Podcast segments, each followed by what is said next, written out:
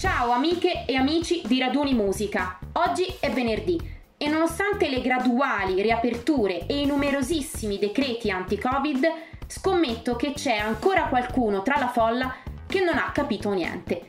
Un po' come il nuovo singolo di Scarda, alias Domenico Scardamaglio, cantautore vibonese trapiantato a Roma, conosciuto dai molti per aver scritto e musicato la colonna sonora del film Smetto quando voglio, uscito nelle sale italiane nell'ormai lontano 2014.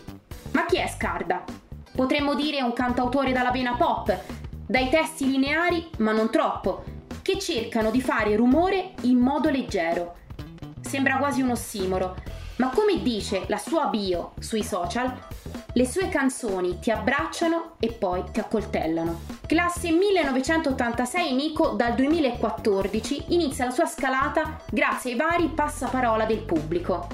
La sua passione per la musica comincia a 14 anni e da quel momento decide di dare vita a qualcosa, senza un preciso intento di cambiamento radicale.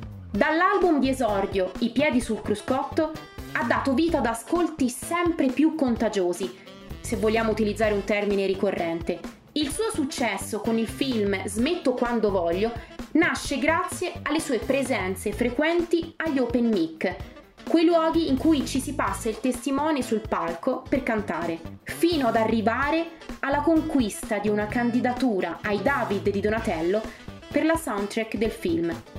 Quello di Scarda è uno stile un po' retro, se possiamo dire. Sul suo primo live afferma era a Roma, in un locale che non esiste più, e il pubblico, un'ottantina di persone, era quasi tutto di vivo.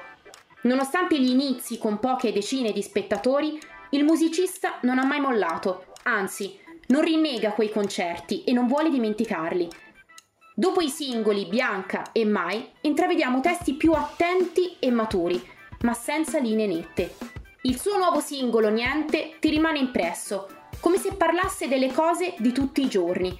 Uno stile già rivisto forse, ma qui Scarda si presenta in punta di piedi mettendo l'accento dove serve, arrivando dritto alla meta. All'inizio sembra un miraggio, come se avessimo capito tutto. Poi invece rimaniamo perplessi, perché niente è collegato. Noi una svegliata ce la siamo data con i suoi testi e aspettiamo di ascoltarli dal vivo. Il 4 giugno esce Bomboniere, il suo nuovo album, e non vediamo l'ora di ascoltare tutta la tracklist. Anche per questo venerdì siamo giunti al termine. Alla prossima e ciao da Veronica.